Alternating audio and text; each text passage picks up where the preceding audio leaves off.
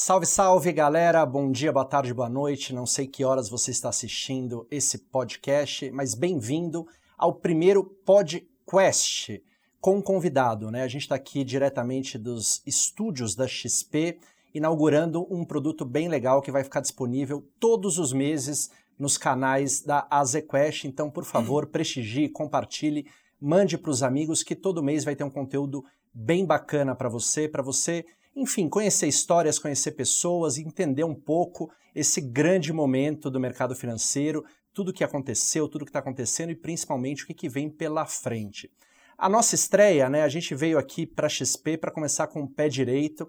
A gente está aqui com um, o homem do ano de todos os últimos anos, né, Guilherme Benchimol, está aqui com a gente e para nos ajudar a conversar também, para a gente dar uma espremida, o Alexandre Silvério, que é executivo-chefe de investimentos da Zequest.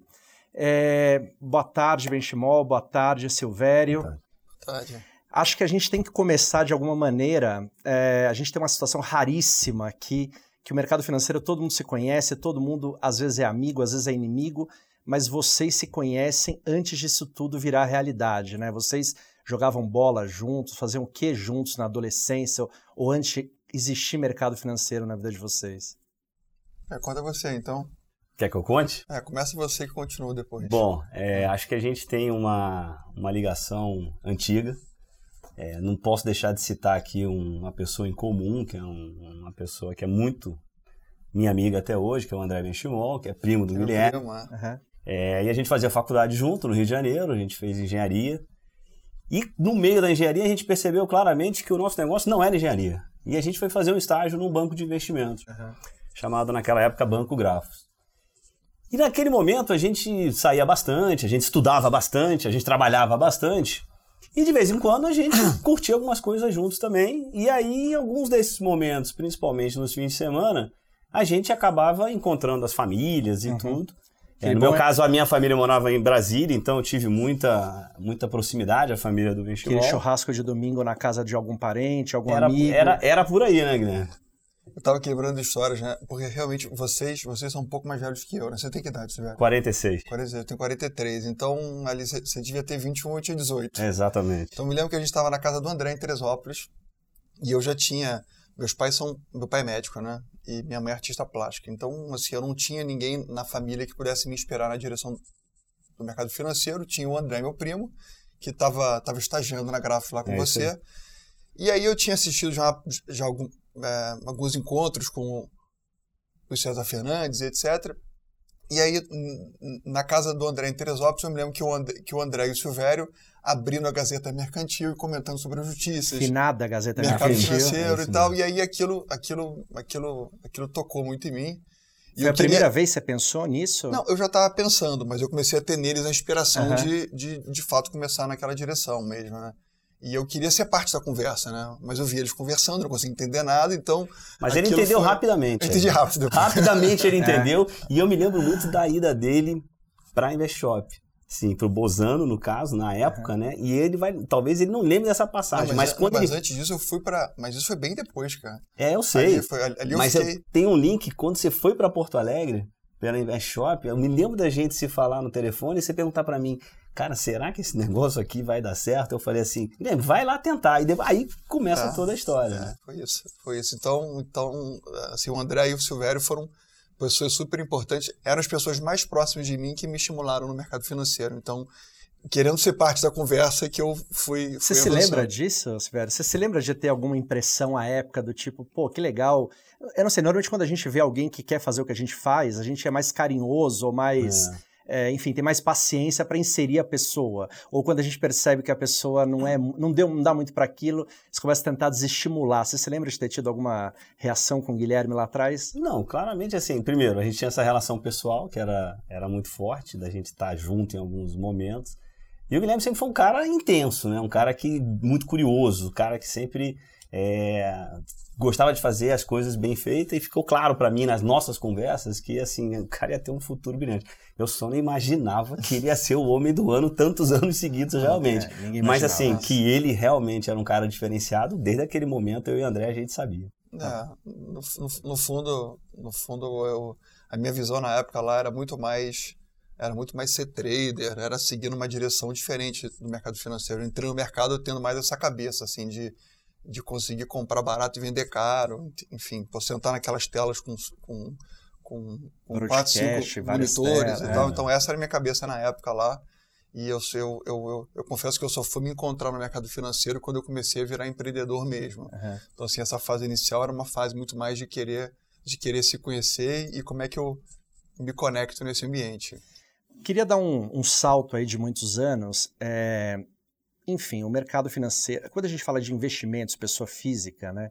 Se a gente voltar aqui, 20 anos atrás não tinha nada, 15 anos atrás não tinha nada, 10 anos começou a surgir um mato, aí a XP vem e cria, né? Talvez não sozinho, é injusto falar que sozinho, mas liderando um, uma coisa inacreditável que aconteceu num curto espaço de tempo. Hoje as pessoas perderam medo de investir via corretora, hoje as pessoas procuram produtos, as pessoas conseguem entender alguma dessas letrinhas que complicam a vida delas, as pessoas prestam atenção nos seus investimentos. Vocês, você acha, Guilherme, que a gente está em que né, se a gente imaginar uma grande estrada, a gente está em que etapa dessa estrada? A gente está muito no começo? A gente está no meio? O que, que, você imagina que vai acontecer num futuro breve? Olha, eu acho que a gente está só começando. E, acima de tudo, porque o Brasil, desde, desde 94, que é a história mais recente do país, desde o Plano Real, uhum. nossos juros médios é muito elevado. Dois dígitos? É, de dois dígitos. É na faixa de 13, 13,5% uhum. na média ao ano. Então, isso, isso não forma investidores é, conscientes do longo prazo. Né? Aliás, até formam, mas a conjuntura macroeconômica não, não permite que as pessoas investem como se investe no mundo afora uhum. quando você tem é, os juros mais normais. Claro. Então, aqui no Brasil, as pessoas que foram as mais espertas desses últimos anos foram aquelas pessoas que pouco fizeram. Né? Você comprava uma LCI de, de curto prazo. É, aqui, aqui nunca teve a relação risco-retorno, né? Aqui Eu sempre... costumo dizer que a gente nunca correu risco de reinvestimento. Ah, Quando é. você estuda a teoria de, de investimento, tem sempre o risco de reinvestimento, que é você não conseguir comprar o título que vence na mesma taxa. Uhum. A gente nunca viveu isso. A pessoa é. comprava uma, um título ligado à inflação, ela conseguia reinvestir quando vencia, às vezes numa taxa até superior. Esse momento é completamente diferente de tudo que a gente não, viveu é. nos últimos 25 anos. Né? É, então, então no, no final, uh, quando a gente começa a ter um ambiente onde falar sobre investimento em ações, falar sobre o longo prazo passa a fazer sentido, uh, e quando a gente olha o tamanho da indústria atual e a gente percebe o quanto ainda é bancarizado, uhum. o quanto ainda está atrelado ao CDI, Hoje no Brasil são quase 7 trilhões de liquidez no sistema, pessoa física e pessoa jurídica, e mais de 90% disso ainda bancarizado, e, e, de todo o sistema, uma, a maior parte disparada é no CDI.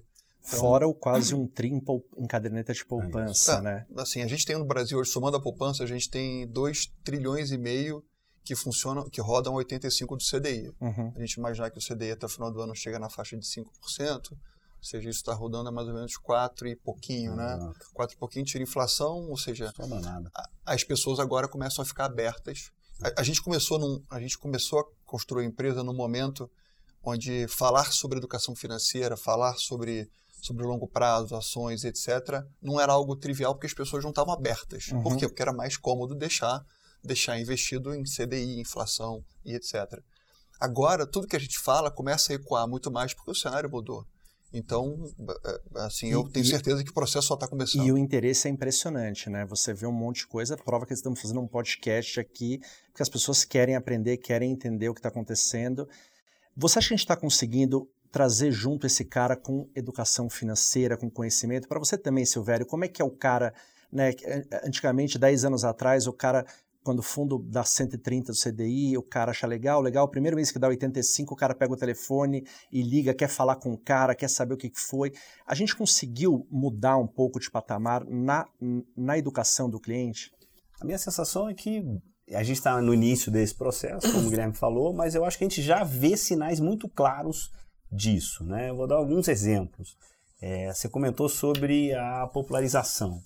É, hoje, quando eu olho, por exemplo, o evento que a XP organiza anualmente, né, que é a Expert, uhum. a primeira foi em 2011, né?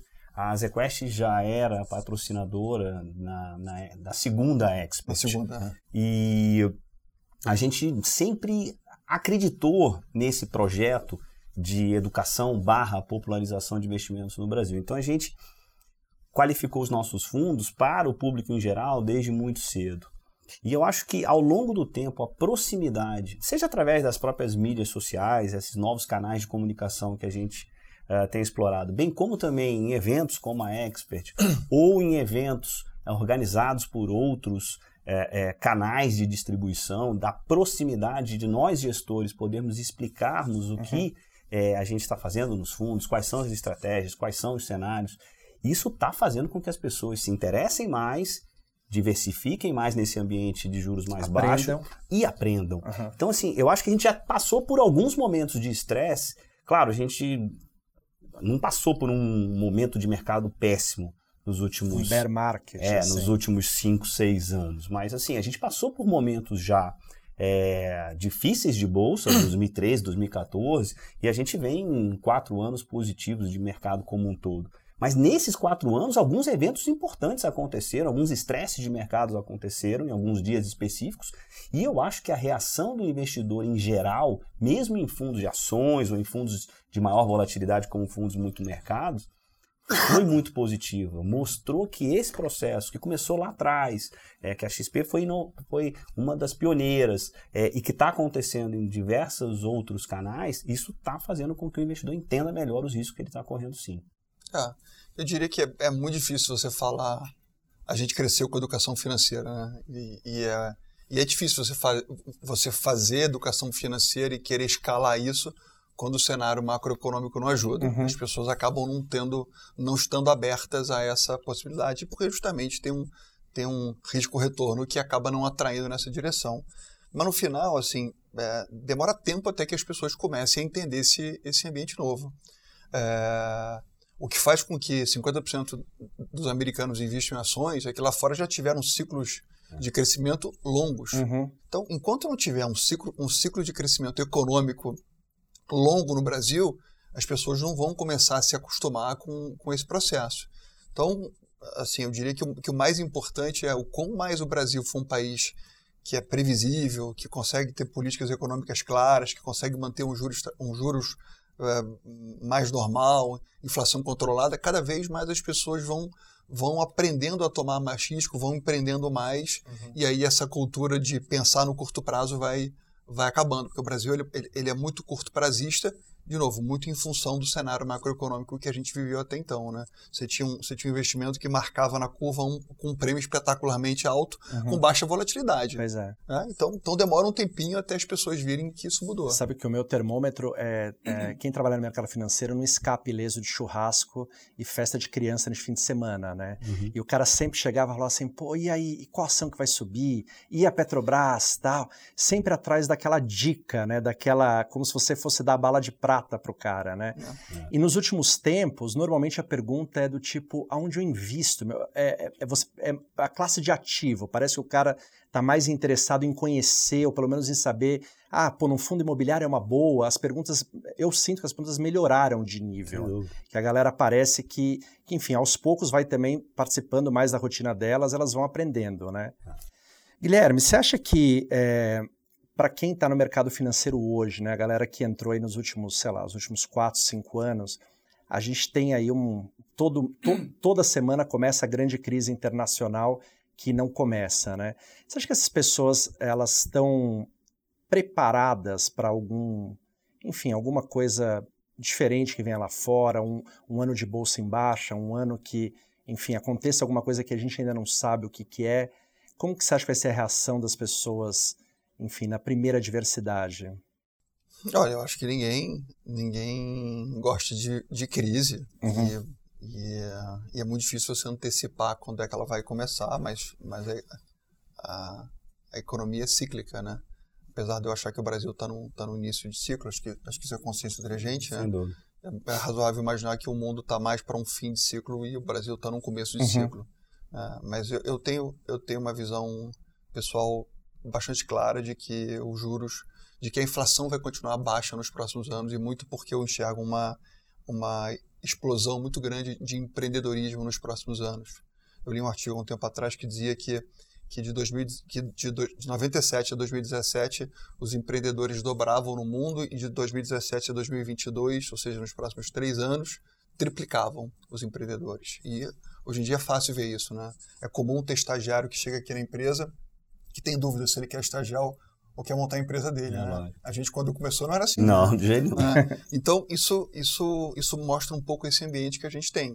E se a gente vai ter mais empreendedores no mundo nos próximos anos, a gente vai ter competição, se vai ter competição, vai ter preço baixo, se vai ter preço baixo, não vai ter inflação, se não vai ter inflação, a gente, a gente tem esse ambiente. Então, esse eu ambiente acho de juros no mundo inteiro que é, é ótimo. De muita liquidez. Então, a minha opinião pessoal é que a gente vai, vai viver uma liquidez bastante grande nos próximos anos ainda, muito em função desse ambiente. Acho que o mundo pode crescer um pouco menos, mas eu não, assim, obviamente que é muito difícil você antecipar a crise, você falar se vai ter algo que vai impactar os mercados no curto prazo, mas eu, eu, eu acredito que os juros vai continuar baixo e que e que preço de ativo no mundo vai continuar crescendo. Não é à toa que a gente vê juros da, da Alemanha, da, da, da Suécia, da Suíça de 30 anos negativos. negativos. Ou seja, as pessoas esperam que daqui a 30 anos a deflação seja maior do que.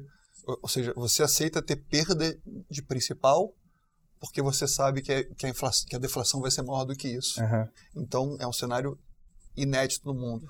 Então, é, eu acho que esse gancho, eu queria fazer um gancho do que é essa visão, que é muito parecida minha também, da do Guilherme em relação à economia global, e o nosso cenário da ZQuest prevê também um, um, juro baixo por muito tempo, com essa ciclicalidade favorável do Brasil. Uhum. Então, assim, é claro que a gente também tem uma preocupação de que o nosso cotista que esteja comprando um fundo de ações ou que esteja comprando um fundo de maior volatilidade, ele entenda os riscos que ele está correndo, mas do lado da gestão, que é a área que eu coordeno lá na ZQuest, a gente também vê esse ciclo econômico brasileiro é, iniciando essa recuperação tão esperada né, por todos nós, é, tanto investidores, empresários, a população em geral, a quantidade de desempregados no Brasil ainda é um, algo que é, nos incomoda muito, é, de uma maneira muito efetiva e muito mais forte a partir do ano que vem.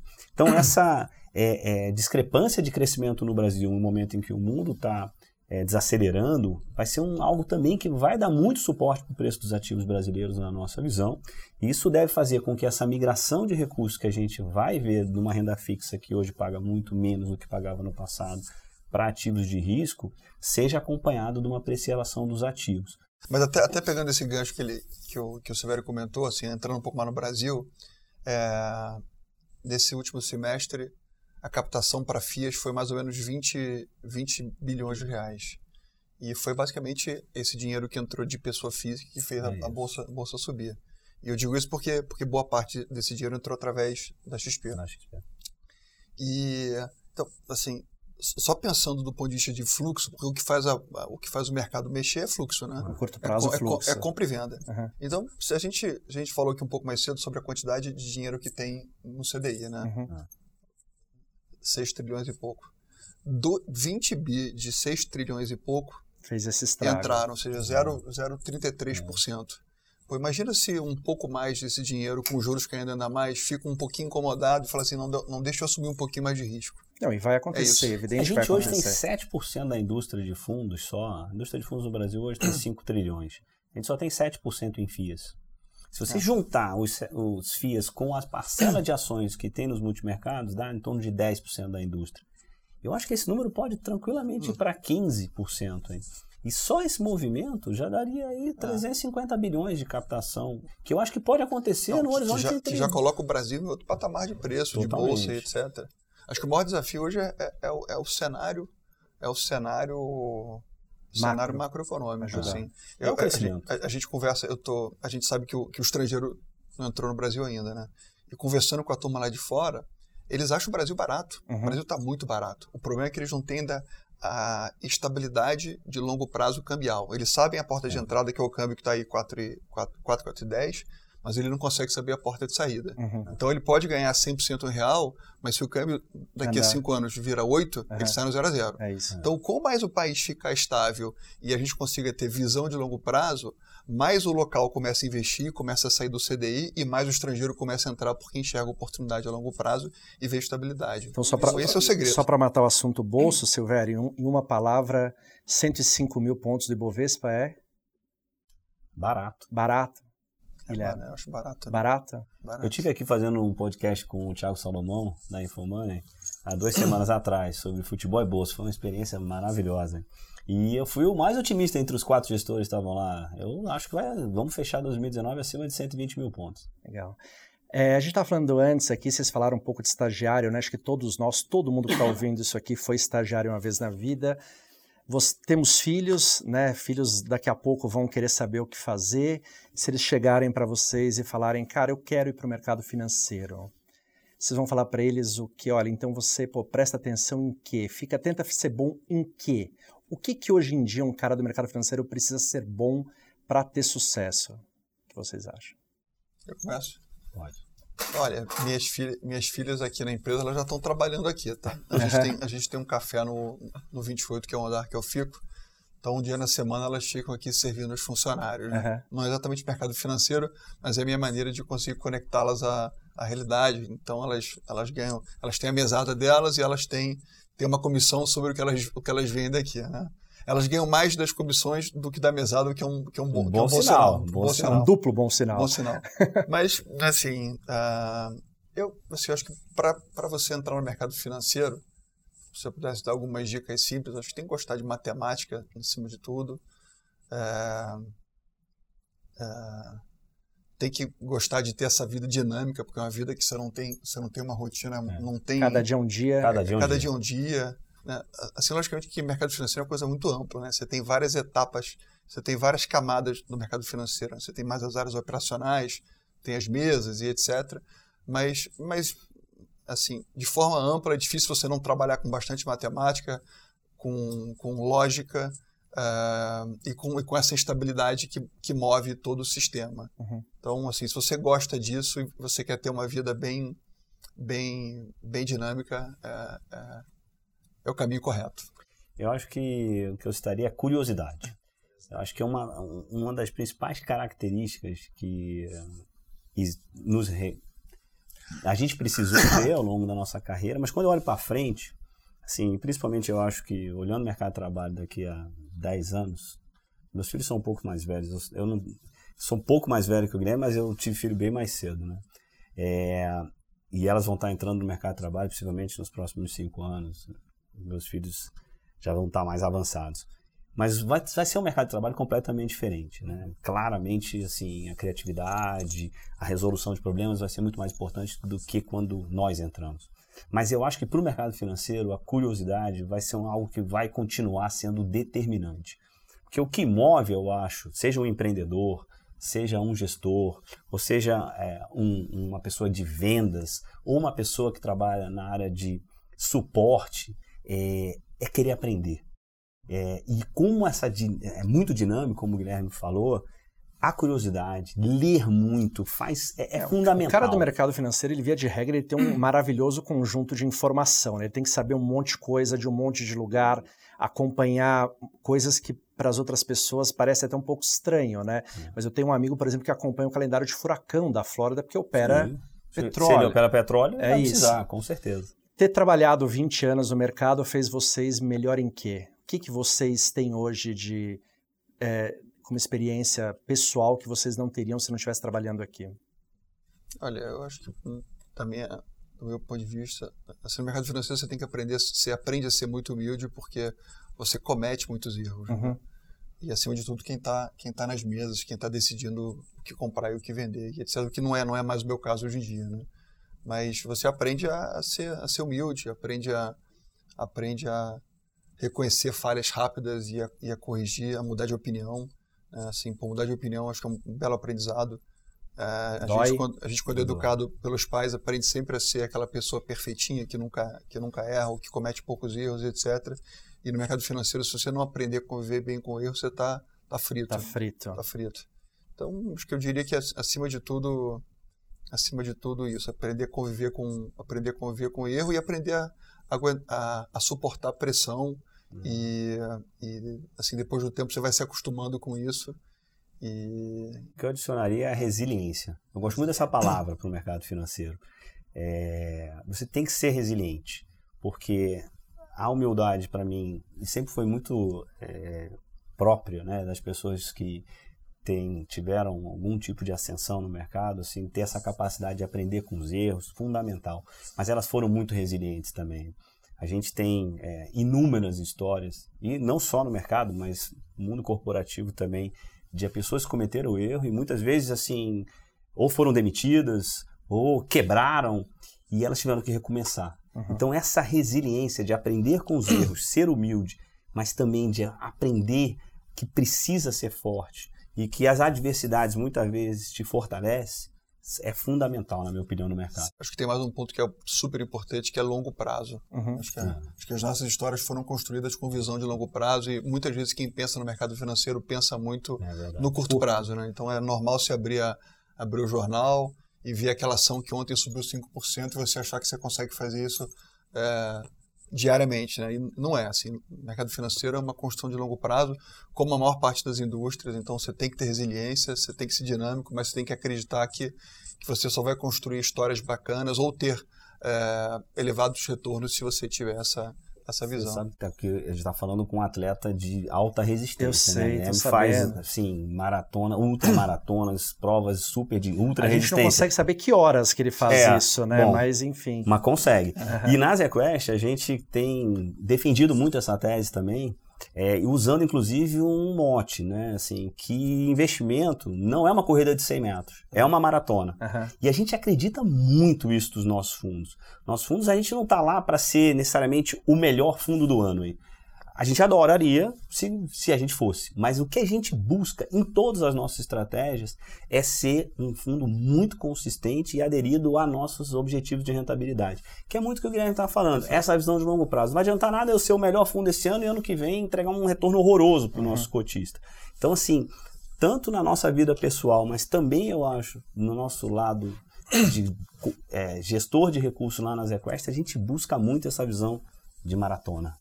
Guilherme, tinha quatro perguntinhas aqui simples, mas aquelas trick questions que acho que você deve adorar. Acho que todo mundo tem, todo mundo tem um investimento que, que a gente não faz de jeito nenhum, por prêmio algum, por qualquer razão. Você tem um investimento, uma classe de ativo que você, aconteça o que acontecer, não vai pôr dinheiro nela? É, poupança, poupança. Ou, qualquer, ou qualquer produto bancarizado que é vendido na prateleira dos grandes bancos, esses são aqueles que... De jeito nenhum. De jeito nenhum. Tem algum que você, independentemente do cenário, não abandona? Você pode até diminuir a posição, mas ficar fora em hipótese alguma? Fundo de ação com visão de longo prazo. Fundo de ação. Que, inve... é. que investimento você acha que o brasileiro ainda não conhece direito, mas deveria já deveria conhecer porque é muito bom, porque é interessante, ou porque o cenário ajudou, mas ainda você vê que não é uma coisa tão popular? É, eu, eu, eu, não, eu Boa parte da minha carteira hoje ela é alocada em fundos de ações a longo prazo. Eu não acho que exista nada mais rentável com visão de longo prazo do que uhum. comprar boas companhias e deixá-las amadurecerem. Então, assim, isso é algo que está começando no Brasil. É, assim, eu não sei quantas pessoas investem em FIAs, mas eu sei que no Brasil tem mais ou menos um milhão de pessoas que têm alguma ação na B3. Né? Então, assim, passou agora esse é, número de um então, milhão. Então, assim, é só é só olhar as, as casas renomadas do Brasil, a, a, a Zequest é uma delas, e ver o histórico desses fundos a longo prazo. Não existe nada mais rentável, mas é importante que a pessoa entenda que essa rentabilidade vem acompanhada com volatilidade de uhum. curto prazo, mas é, é, é, eu acho que cada vez mais, se o cenário macro ajudar, cada vez mais as pessoas vão ficar abertas a entender que o caminho é por ali. E fora a caderneta de poupança, ou coisas piores, caderneta de poupança, que, que você ainda não acredita que o brasileiro adora tanto e põe tanto dinheiro naquilo que você, enfim, para você parece ter pouco sentido? Olha, eu, eu diria que o, que, o, que, o, que o brasileiro ele tem uma relação hoje ainda muito forte com o banco, né? Uhum. A, então, assim, o gerente do banco tem uma, tem uma persuasão muito grande sobre a pessoa física no Brasil, até porque a, a vida do brasileiro está muito lá dentro, né? Seja conta salário, seja seja as contas que ele paga, o cartão de crédito, etc. Então, o gerente hoje, na média, ele tem as metas, na média tem as metas dele e, e isso acaba gerando um, um, sistema que não é mais alinhado com os interesses, que não é alinhado com os interesses do cliente. Uhum. Então, de as, pessoas, macro... as pessoas começaram a perceber isso, mesmo quem não, mesmo quem ainda não tomou nenhuma atitude, acho que já é meio é. que já é, mas, se abriu a cabeça. Mas né? quando a gente pega os números, a gente vê que sim, uhum. mas, mas a, a realidade ainda está muito distante da prática, né? Então, assim, hoje no Brasil a gente não tem 10% da poupança brasileira desbancarizada ainda, né? Uhum. Quando a gente compara com economias como americanas, a gente vê que lá a conta é invertida, né? Lá, o que aqui é 10%, lá é 90%. Uhum. Então, sim, acho que as pessoas estão se abrindo cada vez mais, mas é, ainda está engateando. Legal.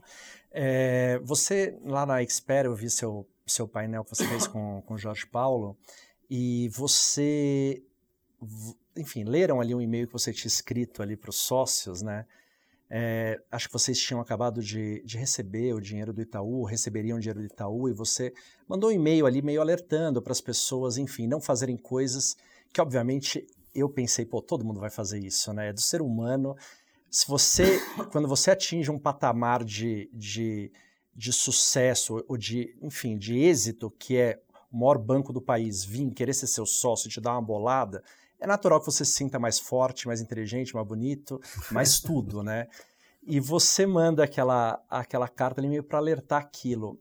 Você ficou satisfeito com que os, os seus sócios, os seus associados, a sua equipe é, fez com aquilo? Ou, ou, é, é, difícil do ser humano separar um pouco? Enfim, acho que é, não, eu, mensagem... eu, não resistiria. Eu faria todas as bobagens que você falou para não fazer, eu teria feito todas elas, de A a Z, eu teria feito todas, inclusive, entendeu? É, acho que no final meu papel como líder naquele momento é, é, é assim, aquilo, aquilo era, aquela carta foi a minha essência mesmo e, e o que eu quis foi, foi é, é, dar a chance das pessoas se acostumarem com o dinheiro e, e, e, e o dinheiro ele é curioso porque ele, ele é importante até você ter. Uhum. Depois que você tem, e você você se acostuma com ele, você vê que ele não é importante. Obviamente que todo mundo quer ter, quer ter um, um carro legal. Claro. Bom, dia nem carro quer ter mais, né? Não. não quer, carro não quer mais. Mas quer ter uma casa legal, porque quer conseguir tirar umas férias boas no final do ano.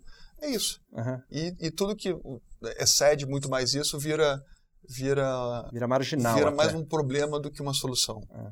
Então, então é, é, hoje a maior parte das pessoas, que, aliás, todas as pessoas que estão do meu lado, e eu diria que a maior parte da empresa hoje está comprada num desafio. E quando você está comprado nesse desafio de longo prazo e você pode ter algum evento externo que pode atrapalhar isso, e, e eu tenho alguns amigos meus que tiveram a chance de vender a empresa deles e, e botaram uma bolada no bolso e etc., e depois ficaram infelizes, porque num, assim, o barato é você estar tá numa jornada que não tem fim, né? É você uhum. acreditar que você está num desafio, que o que te move não é o dinheiro, o que te move é, um, é, um, é, um, é, um, é uma causa maior por trás. Propósito. Então, propósito. Então, ali, assim, o que eu quis foi, foi tentar pontuar isso e, e, foi muito bom porque ninguém saiu da empresa e a gente saiu de lá mais fortalecido ainda porque, porque a turma tem dinheiro e, e e quem trabalha aqui é porque gosta, porque ama. E, e eu tenho certeza isso... que quem cumpriu está é. muito satisfeito. Uhum. Porque assim, tudo que o Guilherme é. falou lá para não fazer e eles não fizeram foi bom. E o que eles focaram no que o Guilherme falou para eles focarem, deu muito certo, né? Cê, em todos os aspectos. Você tem casos disso também na ZQuest, aquele bônus semestral que o cara ganha, e aí você percebe que o cara, primeiro mês pós-bônus, o cara chega mais tarde, o cara Claro que numa realidade completamente diferente, né? Sim, mas, mas é, sim. Mas é, na realidade é, do cara, né? Porque dúvida. você ganha uma bolada ali, um cheque, não importa qual é o tamanho da bolada, se para você é uma bolada, sem dúvida. Não é fácil você continuar na mesma toada, no mesmo ritmo, na mesma direção ali. Eu né? acho que um dos segredos do, desse negócio, tanto no mercado financeiro, empresas como a XP, mas nas gestoras também, é esse compromisso de longo prazo. Então a gente incentiva muito os nossos colaboradores, associados e sócios a reinvestirem os seus bônus, as suas premiações nos próprios fundos da, uhum. da, da ZQuest. E para isso a gente, sem dúvida alguma, tem que dar o exemplo também. Então, assim, a gente costuma dizer que é, a liderança, por exemplo, que o Guilherme tem na XP, a gente tenta exercer é, na ZQuest, os principais sócios, e para isso esse commitment junto com o dinheiro dos clientes é muito importante. Então, assim, essa, a, essa história de reinvestir nos próprios fundos é também uma tradição da NaseQuest. Ô Guilherme, uh, desde que a XP ficou, né, do tamanho que ficou e principalmente significando o que significa hoje, existe ali uma corrida ali para ser a segunda XP, ou uma mini XP, ou quem sabe uma nova XP, não sei exatamente como as corretoras ali se colocam, as plataformas. Uh, isso para vocês é mais uma Faz parte do jogo? É uma ameaça? É um desafio? É o que motiva vocês a, enfim, a continuar? Ou vocês enxergam com esses caras mais pô, esses caras vão ajudar o bolo a ficar maior, a crescer, as pessoas ficarem melhores investidoras. Como que você lida com a concorrência? É, lógico que você tem que estar sempre muito humilde à concorrência e tem muita corretora competente que está nascendo e assim, assim como elas aprendem com você, você aprende com elas.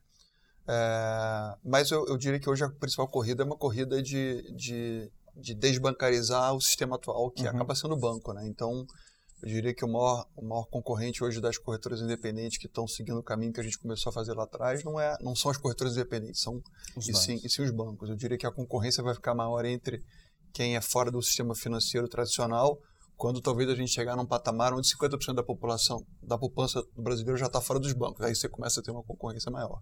Sem dúvida nenhuma, assim, o fato de ter concorrência, você fica sempre é, sob pressão uhum. e tendo sempre que estar tá, tá à frente, tendo que lançar algo novo e tendo sempre que cuidar do cliente, que é o, que é o seu ativo mais importante.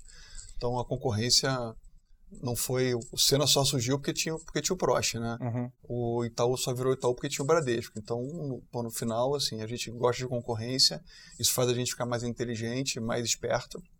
E no final, quem, quem ganha com isso tudo acaba sendo o cliente, que acaba tendo mais acesso a, a produtos e serviços a preços mais competitivos. Serviços e produtos melhores. Ah. E agora, até o final do ano, é tudo IPO, a gente só vai falar disso no mercado financeiro. É o grande ah. evento do fim de ano. É, a gente está tá, tá estudando essa possibilidade, é, mas ainda é algo que está tá sendo, tá sendo avaliado internamente. Assim. É um tema que eu, que eu, nem, que eu nem posso falar muito, eu sei. Você mas... não pode falar, mas eu tenho que perguntar. Não. e eu posso falar também que assim, ele não tem nada para dizer ainda. Não, mas é, mas é um Como amigo que, dele, eu vou defender é. aqui o Quiet Period da XP. É, mas quando você faz, assim, quando você, do, do, ponto de vista macro, né, assim, quando você busca o IPO, o que você quer fazer, na verdade, é você quer dar, quer dar mais um passo na sua governança. Uhum. É, assim, não estou dizendo que a gente vai fazer, mas a gente, a gente já tem sócio há 10 anos na empresa. Então a gente tem um fundo inglês que entrou na empresa em 2010, que era Act, depois entrou um fundo americano que era, que era DIA em 2012, depois entrou Itaú em 2017. Então a gente tem um histórico bastante é, longo com sócio, a gente sabe lidar bem com sócio. E, e, e, quando a gente conversa sobre essa possibilidade é abrir capital, é, é se conectar com outro tipo de investidor, é, é ter é ter, é ter eventualmente o Silvério aqui como sócio nosso ajudando a gente com, com outras melhores práticas, outros fundos, outros, outros players internacionais, porque isso ajuda você a se conectar com, com outras ideias e, e é esse ambiente que te faz ficar mais inteligente e ser, e ser cada vez mais eficiente. Né? Se e quando houver o IPO da XP, eu não tenho nenhuma dúvida que vai ser um maior sucesso. Vai ser um maior sucesso. A ZQuest, provavelmente, você, como chefe de investimento, vai fazer uma recomendação de compra. Na verdade, a gente vai querer ser sócio do Guilherme. Assim, vai ter pela primeira vez a oportunidade de ser sócio do Guilherme. É vice-versa. Com certeza, é a gente vai olhar com muito carinho. É. Muito bem. Obrigado, Silvério. Obrigado, Guilherme. Foi um prazer. É, mês que vem tem mais. A gente bate mais um papo nesse podcast.